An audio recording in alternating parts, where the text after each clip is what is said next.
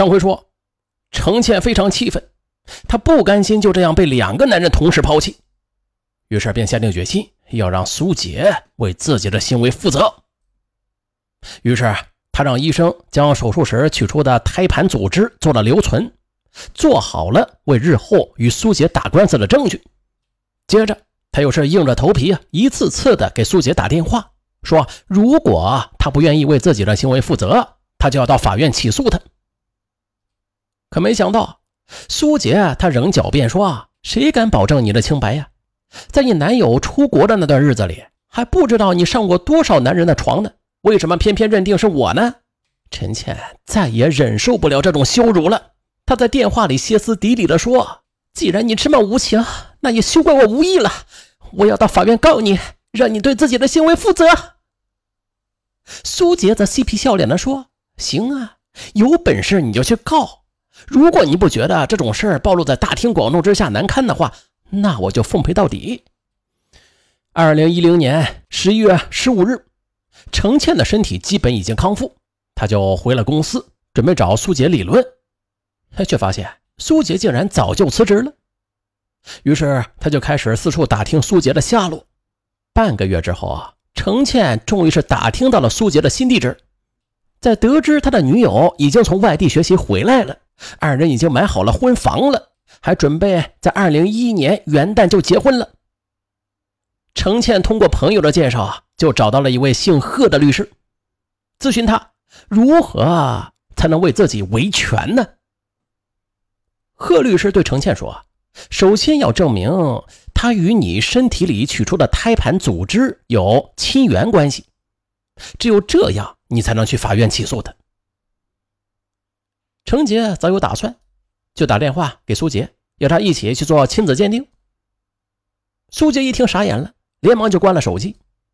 无奈，程倩就只得找到了苏杰的住处，将苏杰堵在了家里，强烈要求他一起去做亲子鉴定。苏杰呢，坚决不同意，并说：“哼，要我与一个没有生命的胚胎一起做鉴定啊，这简直就是一种侮辱嘛，也很无聊。”程倩则反唇相讥：“你还知道屈辱吗？你可知道我所受的屈辱有多深吗？无论这个鉴定做的有没有意义。”我都要证实这个恶果是你造成的。苏杰见程倩态度坚决，也只好低头认了栽。但是他还坚持说：“无论如何，我是不会陪你去做这个鉴定的。你开个价吧，你要多少钱？”“哼，多少钱？你现在才知道要补偿我？当初我在医院里，你为什么不来补偿我？现在晚了。无论你补偿我多少钱，我都要打这场官司。”反正我已经名声扫地，我要让你为你那不负责任的行为买单。你，苏杰见程倩依然是不依不饶，愤怒的将他推出门，程倩却死死的抓住他的胳膊不肯松手。可就在拉扯中，程倩猛然的想起贺律师说过的话：如果当事人不肯到医院里做鉴定，那也可以取当事人的头发来做鉴定。想到这儿，他猛然的抬手在苏杰的头上，嗯。狠狠的抓了一大把，薅下了一些头发之后，愤愤的就离去了。十天之后，鉴定结果就出来了，通过 DNA 基因序列比对，证明头发所有人与胚胎组织存在亲缘关系。程倩立刻打电话把这个消息就告诉了苏杰，而此时苏杰正在与女友拍摄婚纱照呢，他怕秘密泄露。只得拿着手机到一旁，不停的哀求程倩放他一马。程倩却苦笑道：“你以为钱能够减轻我的痛苦吗？谁又能够理解一个女孩子失去子宫、失去男友的痛苦啊？如果你愿意帮我减轻痛苦，请你立刻取消婚礼，与我结婚，否则我们法庭上见。”苏杰见程倩提的要求有些过分，就忍不住大声说：“我很爱我的女友。”我不可能与她分手的。当初我与你发生关系的时候，不是都说好了吗？我们只是一夜情。可是你为何缠着我不放啊？如果你继续不讲理，那我们也只好法庭上见了。程倩听此，便生气的挂断了电话，心中暗想：我一定不会让你好过的。二零一一年一月一日中午，婚礼现场上，苏杰挽着新娘，喜气洋洋的走了出来。当问及这新娘是否愿意嫁给新郎时，程倩突然从来宾席上站起来，冲上台，夺过话筒，大声的嚷嚷道：“我是苏杰以前的同事，苏杰就是个卑鄙小人，他曾经跟我暧昧，骗我上床，导致我宫外孕，失去了子宫，失去了男友。可是他却不负责任，还恬不知耻的在这里结婚。请问，这种薄情寡义的男人有什么资格娶新娘？”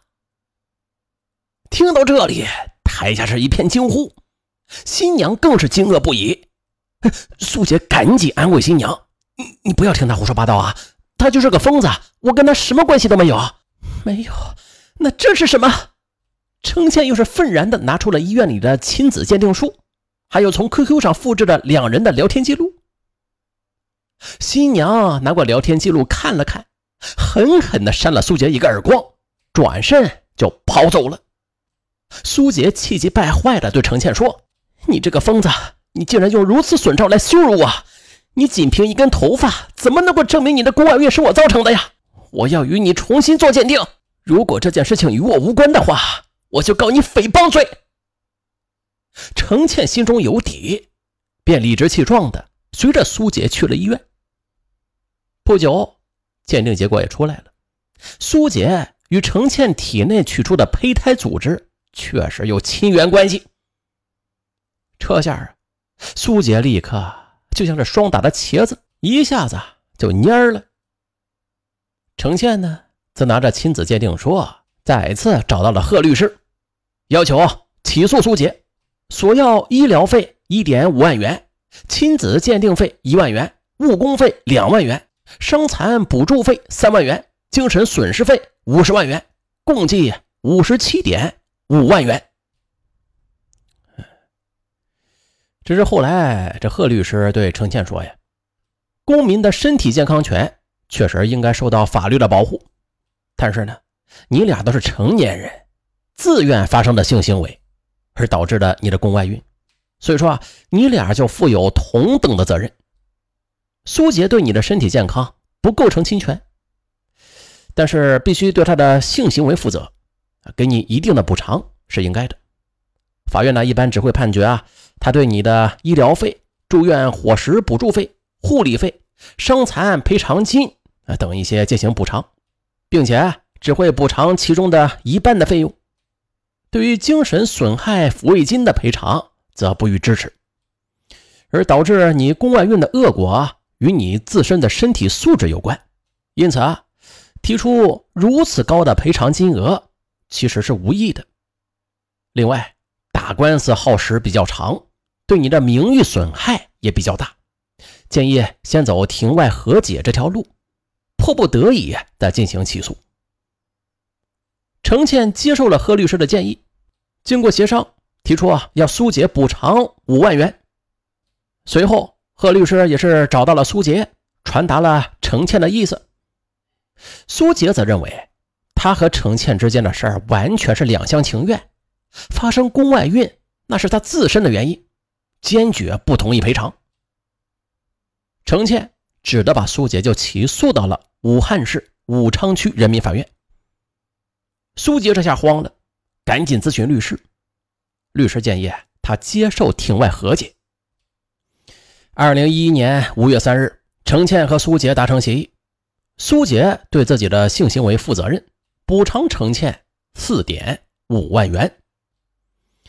最后来，苏杰说，新婚妻子第二天就逼着我去办理了离婚手续，亲朋好友都耻笑我。回想起与程倩的一夜风流，那简直就像是一场噩梦。程倩也哭着说：“我出国留学的签证已于年前就批了下来，可是呢，这对于我来说……”已经失去了意义了，我是没脸去法国投奔心爱的男友了。我知道他是一个比较传统的人，他的父母也是很传统，他们家是不可能接受像我这样一个身体有缺陷的人做儿媳的。真不知道我的未来在哪里。在此啊，我也要奉劝那些准备发生一夜情的男女，不要为了一时之欢而贻误终身。啊，节目的最后啊，恳求大家帮上文一个忙，就是喜马平台啊对每个优秀专辑的评分机制，就是说每个专辑它怎样能够变得更优秀，让更多的人看到听到，说白了就是获得更多的流量。有以下几点，上文恳求大家的帮助。第一，排在首位的啊，有三个操作特别重要：订阅、五星好评和月票。对，大家记住了啊，订阅、五星好评和月票这三点点击的数量越多，专辑就会越火。有些人可能对这些操作不理解啊，那咱换个思维，您就明白了。大家可以把这个看成是鼓掌，在现实中啊，你看到哪个节目特别精彩，你报以热烈的鼓掌，您的掌声可以让每一个努力的人感到感动、温暖。而尚文除了感动之余呢，必将以更加精彩的节目来回报大家对尚文的帮助，拜托各位了。